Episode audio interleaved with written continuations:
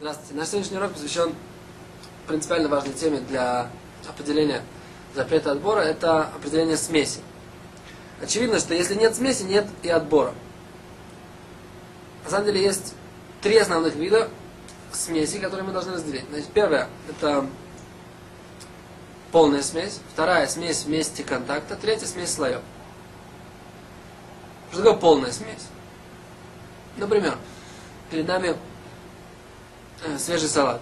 Помидоры, огурцы, зеленый салат, лук. Ваш ребенок заявил, что лук он ни в коем случае не ест. Что же делать вообще в такой ситуации? На самом деле есть два варианта. Либо мы выбираем помидоры, огурцы, зеленый салат, лук оставляем. Либо выбираем лук и отдаем его папе, который его вполне жалует. Это как, в принципе, можно решить такую проблему. Но возвращаясь к теме нашего урока, вот эта ситуация, когда все ингредиенты салата находятся в полном беспорядке один по отношению к другому, это и есть полная смесь. Вот в такой ситуации даже частичный отбор лука, он очищает салат, и поэтому запрещен.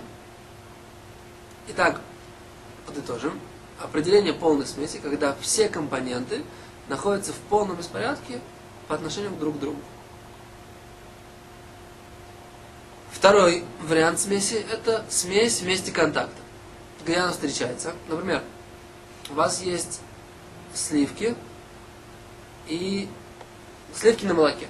Или, например, вы достали из перс, э, персик из холодильника, и вот он такой персик у вас в руках, да, здесь вот он свежий, а здесь подгнивший. И как бы вот, вместе, вот в том месте, как раз где границы, это есть смесь вместе контактов. То же самое еще раз, да? Молоко, сливки. И вот в этой ситуации, в этой ситуации мы видим, что у нас есть смесь вместе контактов. Где еще? Например, вино. С, э, внизу вина есть осадок. Тоже, опять же, там близко к осадку, это тоже, опять же, смесь вместе контактов. Теперь когда мы, например, разделяем не вместе контакта, да, то это вообще не отбор. То есть мы, например, проводим э, до границы соединения сливок с молоком. Снимаем сливки, оставляем часть сливок. Это не отбор. Но если мы разделяем вместе контакта, это отбор. То есть мы разделяем два вида. Тот, который, например, или, например гнилую часть, это не, не гнилая. Это, то, это есть второе определение второй смеси, когда у нас есть четкая граница, но вместе, в каком-то определенном месте это есть соединение. Где еще есть пример, который часто встречается, с смесью контакта, например, если попали какие-то насекомые, например, или в э, вино для кидуша, или в суп, или в чай, в лет, летом, такое бывает часто встречается, что какая-то насекомая, какая-то мошка или что-то попало. Каким образом, что нужно сделать в такой ситуации?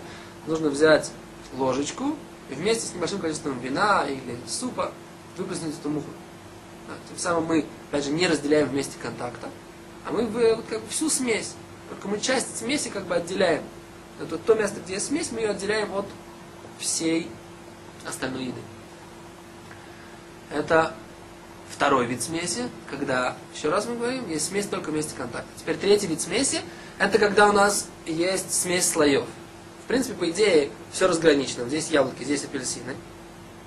Но что? Ну есть какой-то э, беспорядок по отношению друг к другу. То есть есть, есть слои, но есть какое-то соединение между ними.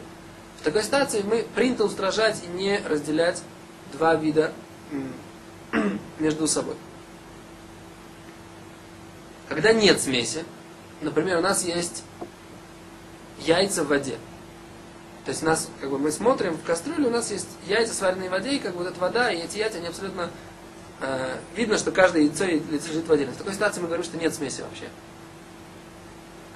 С другой стороны, не очевидно, что какие-то большие крупные предметы, например, у нас есть рыба на подносе, если они все касаются друг друга, несмотря на то, что каждый из них виден в отдельности, несмотря на, поскольку нет какого-то порядочного, и они не выглядят лежащими отдельно, а выглядят как бы как лежащие вместе, все равно принято устражать и говорить, что это, э, что в таком случае отбирать нельзя.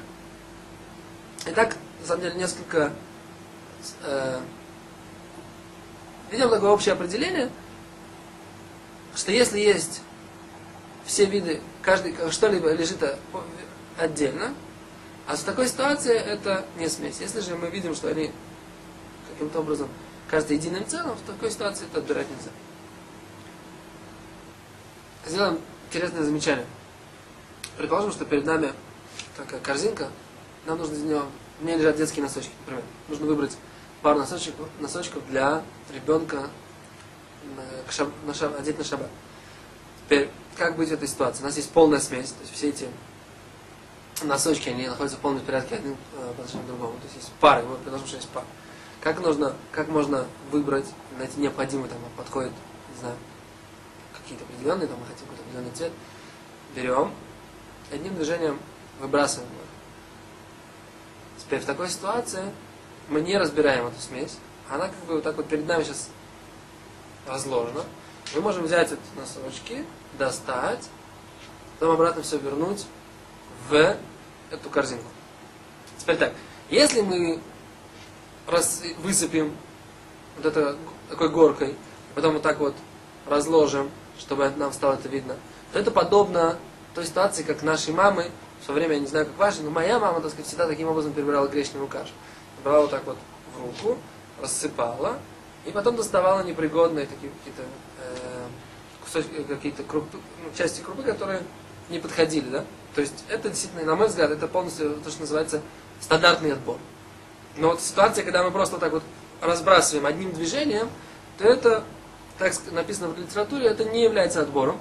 В такой ситуации можно достать пригодное и вернуть обратно это в, в эту корзинку.